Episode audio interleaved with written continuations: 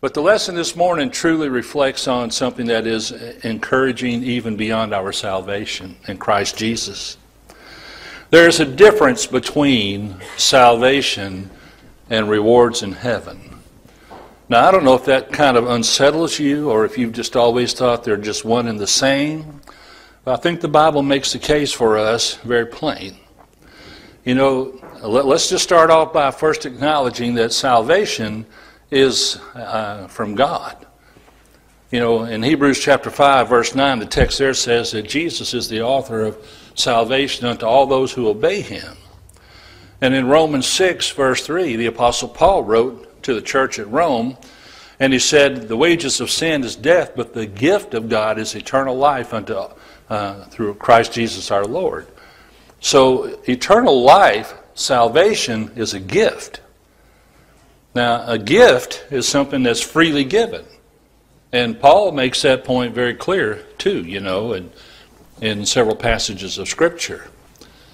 So there's a distinction that we need to make between salvation itself, eternal life itself, and rewards in heaven. Now you think about it. It's a comforting thing.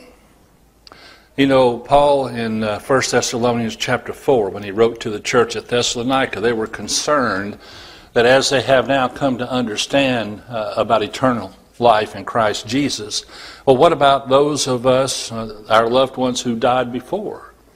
And Paul says, well, we won't precede them in going into heaven. No, he says in uh, chapter 4, verse 16 and 17, that the dead in Christ will rise. And then we who are alive and remain shall be caught up to meet them in the air, and so shall we ever be with the Lord. Some translations say, so shall we always be with the Lord. So, this eternal life, this uh, salvation that we receive uh, in Christ Jesus, is one thing. But rewards in heaven are another thing. And there are a few hints that I think that we get in Scripture. Maybe you might want to call them even more than hints. Think about the Sermon on the Mount. Here's Jesus preaching a lesson uh, about the Beatitudes of life in chapter 5. And as he comes to chapter 6, Jesus says, Lay up for yourselves treasures in heaven, where neither moth nor rust uh, do not destroy, and neither can thieves break in to steal. So Jesus is telling people of his day and time that they can lay up treasures in heaven and those treasures can never be stolen. Those treasures will never become corrupted. Those treasures are in a safe place. But if it's possible for the people of Jesus' day and time to lay up treasures for themselves in heaven, then it's possible for us to do the same thing. In another passage of Scripture, Matthew chapter 16, verse 27, Jesus says that when the Son of Man shall come, now, Jesus was already here, so what he's talking about is when he comes again.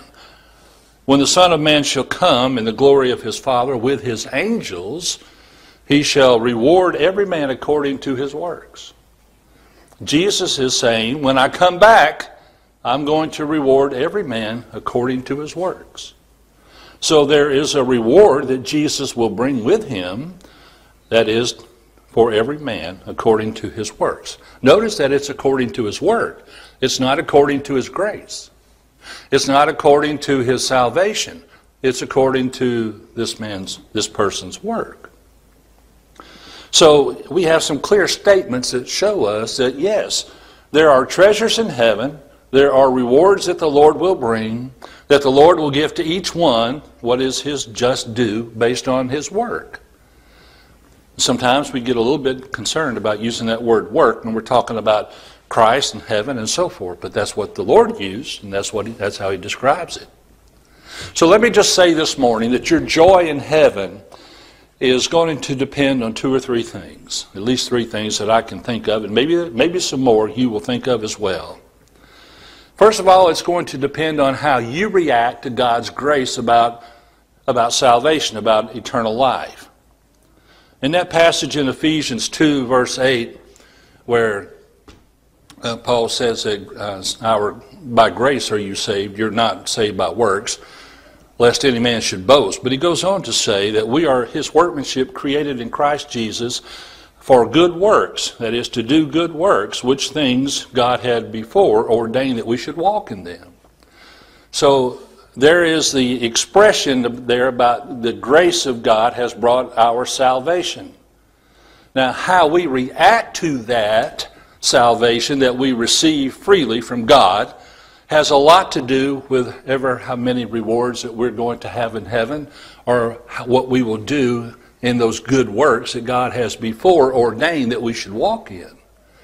Because if we choose to react in, in a good way, we're going to understand this was a gift that was given us and that we show our appreciation for the gift that was given us by doing these very works that God had preordained that we should walk in.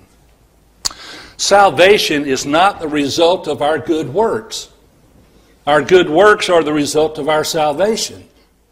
You might tend to think of it this way grace is the root of our salvation. But the good works that we participate in, that God had ordained before that we should walk in, are the fruit of our salvation. That is, it has brought within us this eternal life that Christ has given, something that matures in us out of appreciation for doing these good works. So, your joy in heaven is going to depend a lot on how you react to this eternal life that is in Christ Jesus that God has freely given you, your salvation. So it, it, kind of it kind of then becomes this. Well, what kind of builder are you? What kind of uh, if you're doing good works in the name of Christ because these are the things God preordained we should do, how do you go about them? There are a couple passages of Scripture I think that have a bearing on this. In Luke chapter 19, we have the parable of the nobleman. Now, the nobleman was someone who gave to his servants. Uh, he had ten servants. He called them together and he gave them each a pound. And then the nobleman went away into a far country. And then he, he would come back later. Okay. And so each one of these ten servants were given one pound.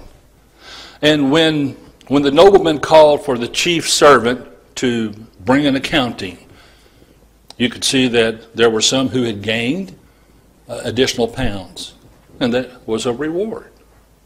And then there were some who had ten, there were some that had five, and then there was one who just hid his. So now they all gained something except for one fellow. They all were able to build upon that one pound that the Lord had given them through their works. And so some were given 10 uh, or had gained 10.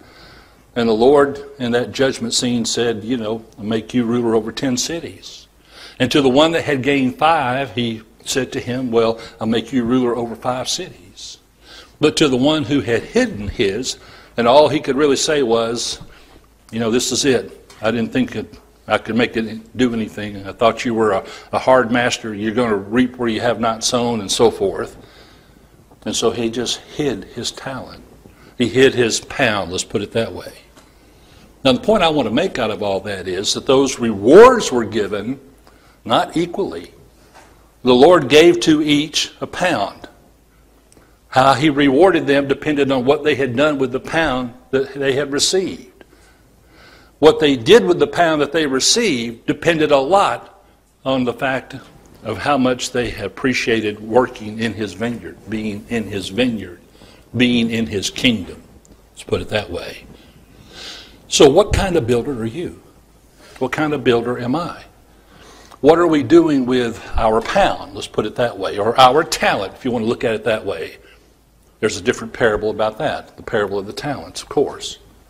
And it's essentially the same story, isn't it? But what kind of builder am I? What kind of builder are you?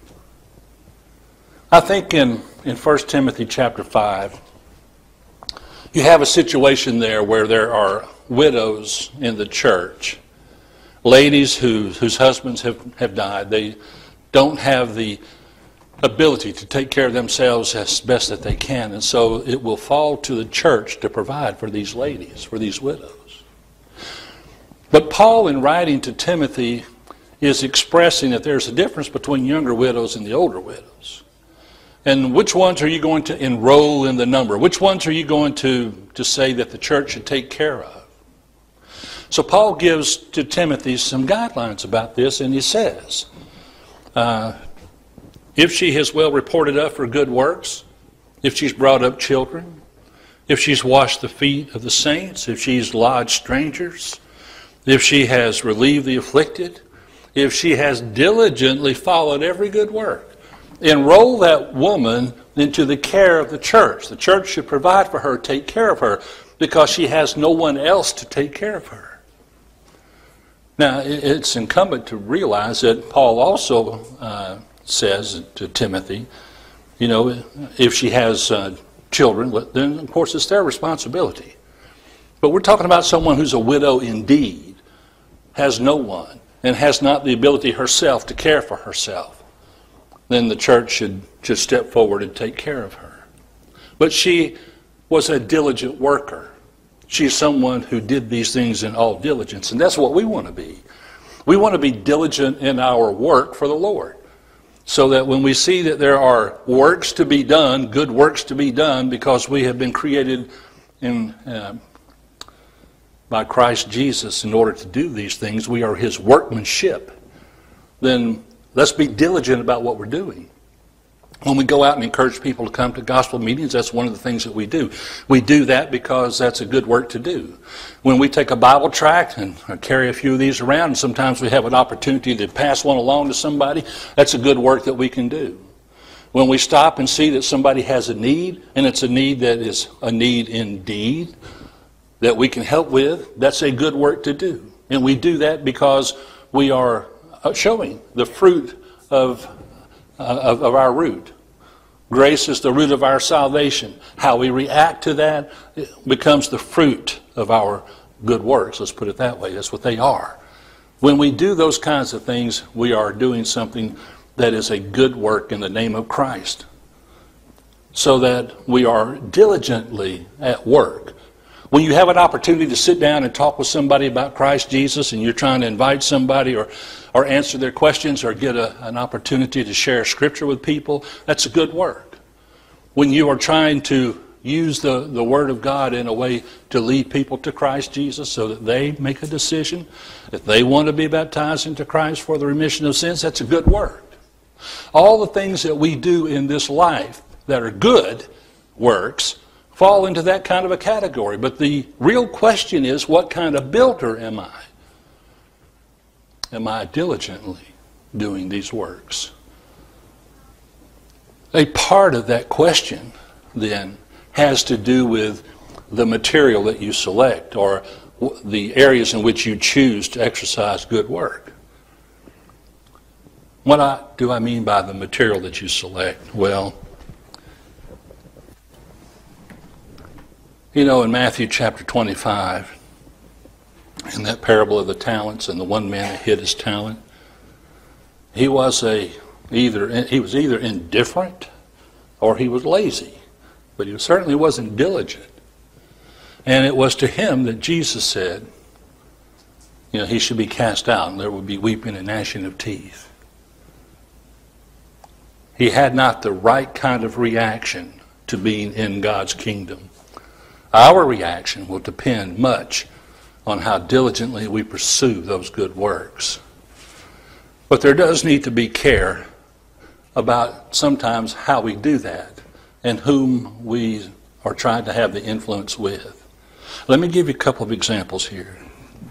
In 1 Corinthians chapter 3, the Apostle Paul says in, in verse 11 that there is no other foundation can be laid than that which is laid, which is Christ Jesus. But then he goes on to say, now, if any man builds on this foundation, in other words, if you're building on the foundation that Jesus Christ is the only true foundation, if you're going to build on Christ, that means you're trying to impact others and have an influence with others for Christ. So if you're going to build on this foundation, what do you build with? Paul says, if you build on this foundation with gold, you know, or silver, or precious stones, or wood or hay or stubble, just old straw. Be careful what you build on this foundation. Be careful what you select to build on this foundation. And here's the reason why. Because each one's work, that is, each man's work, each person's work, will become clear, for the day will make it known. What day? It will be revealed by fire. And the fire will test each one's work of what sort it is. So, if anyone's work, which he has built on, endures, then that person, that man, will be blessed. But if his work does not endure, he will suffer loss. Now, Paul goes on to say this But the man himself will be saved, even so as by fire. What is he talking about? He's talking about the people that we try to influence with Christ the people that we're trying to bring to Jesus, the people that we would, would not only do good works because that's the thing that we should be doing, but we have an opportunity to share the gospel with Christ. He's saying it makes a difference what kind of material that you use gold, silver, precious stones, wood, hay, stubble, because there's a day of fire coming a judgment day. And that day will reveal what your work is. And if your work endures, then you receive a reward. You will be blessed. But if your work does not endure, if it is burned up, you will suffer a loss. The fact that you would suffer a loss must show that there was a reward to be had if it endured. But he's careful to note that the man himself who built with all this he will not be lost. No, he shall be saved, even though as by fire. In other words, the fire has revealed what kind of works this man was involved in and whether or not those works were able to stand in the day of judgment. And if they're able to stand or abide in the day of judgment, there are rewards for that individual that are in addition to his salvation. But if those works uh, do not survive, if they are burned up, he suffers a loss. He suffers a loss of that reward. He does not suffer the loss of his salvation. So be careful what kind of material you select to share the gospel of Christ with. Isn't that the case? Isn't that what Jesus did with the 70 when he sent them out? He sent them out to all the houses of Israel, said, Go out to every city in Israel, go out and preach the gospel. And when you go into a house, if they do not receive your word, then when you depart from that city, shake the dust off your feet and go on. What was he saying? He is saying some people will listen, some won't. Some people will gladly accept the word of God. Some people will hear you, some won't. If they don't, if they won't, then go somewhere else. Don't spend an inordinate amount of time trying to work with straw to build something. It's not going to last. Rather, go on from that point to someone else. So, listen, when you have an opportunity to sit down or to talk to somebody about the gospel of Christ or open the scriptures or maybe they've asked a question or whatever, if they're asking you a question, I would say that's good material. I would say sit down with the scripture, do what you can with that person and, and leading them to Christ Jesus. If they keep asking questions, that's great. Keep answering questions from the scripture. But if you've got someone that's just totally indifferent to all of this, then that's not a good prospect for leading someone to Jesus Christ. Find somebody else. Be a diligent worker. Use your time wisely. Go to someone else or present your good works elsewhere where there might be a better influence that you can have. Do that because that makes good sense. There will be some who will just forever say, delay, delay, delay. You know, when Paul was talking in, in Acts chapter 24, Paul was talking with Felix. And Felix is the one that said, you know, go your way, Paul. When I have a more convenient season, I'll call for you. What was that? That was just delay, delay, delay. I really don't want to hear any more about this, Paul. I'm really kind of indifferent to your message, Paul. I just you go your way, and when I have a convenient time, I'll send for you. Well, as far as we know, Felix never sent for him, not to hear about the gospel of Christ. And that's kind of what I'm saying here. When you are in a situation where you're trying to have an effect here from Scripture in leading people to Christ Jesus, and they show these signs of indifference or delay, delay, delay, put you off, put you off, listen, just understand it's better that I go somewhere else. It's better use of my time and influence to go somewhere else with this. Now, if the day comes where that person really shows some kind of sincerity, or comes back to you, begins to ask questions or something of that nature, then do what we're supposed to do. What did Peter say we're supposed to do when someone asks us a question for the reason for the hope that's in us with meekness and fear? What are we supposed to do? We're supposed to give an answer. Well, that means there is an answer for the hope that we have. And that means that we have a, an opportunity, and that shows someone that's showing interest and wanting to know something. That's good soil. That's who you want to work with. That's who you want to work with. Just exercise some, some care about the amount of time you invest in the ones that you are able to talk with about Christ Jesus. Pick, pick the good material the gold, the silver, the precious stones, the hay, the wood, and the stubble. They're probably going to be burned up in the day. The day of judgment will reveal it as by fire. But understand this you have, even if you lose some of the reward that's in heaven, you do not lose your salvation. You see, there are rewards that the Lord will grant to us in heaven. Didn't Jesus say that? Didn't I already give you a passage of Scripture where Jesus said, when the Son of Man comes in the glory of the Father with his angels, he shall reward every man according to his work? Don't we see this in other passages of Scripture too? you know, 2 Corinthians 5, verse 10, the Apostle Paul says, We must all appear before the judgment seat of Christ that everyone may receive the things which were done in the body according to his works, whether they be good or bad. We're all going to appear before the judgment seat of Christ. What we're going to receive are the things that we deserve based on the things that we've done in this body. Uh, one time was in attendance at a funeral. This was over in Texas City, so it, you know it's been like 30 years ago. But anyway, it was someone I did not know. In fact, most of us in the congregation didn't know this person, but somebody had a relative, and and um, we went out of courtesy and all of us were surprised. I mean, the funeral home was absolutely packed. And the first thing that the fellow that was giving the,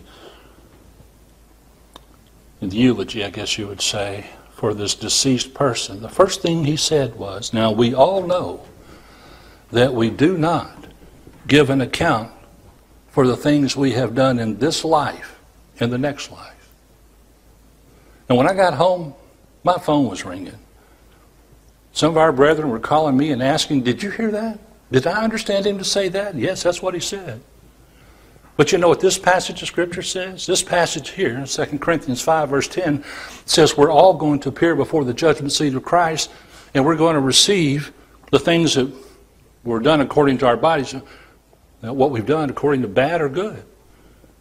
The Lord said that when He comes back, He's going to come back with His reward. Revelation 22, verse 12. Jesus says, Behold, I come quickly, and my reward is with me to give to every man according to his work.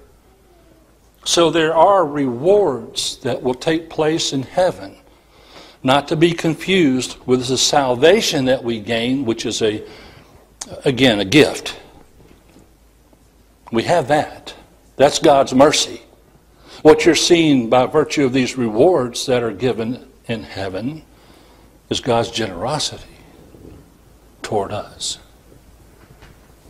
So, yes, there's a distinction or a difference between salvation and the, the reward of good works.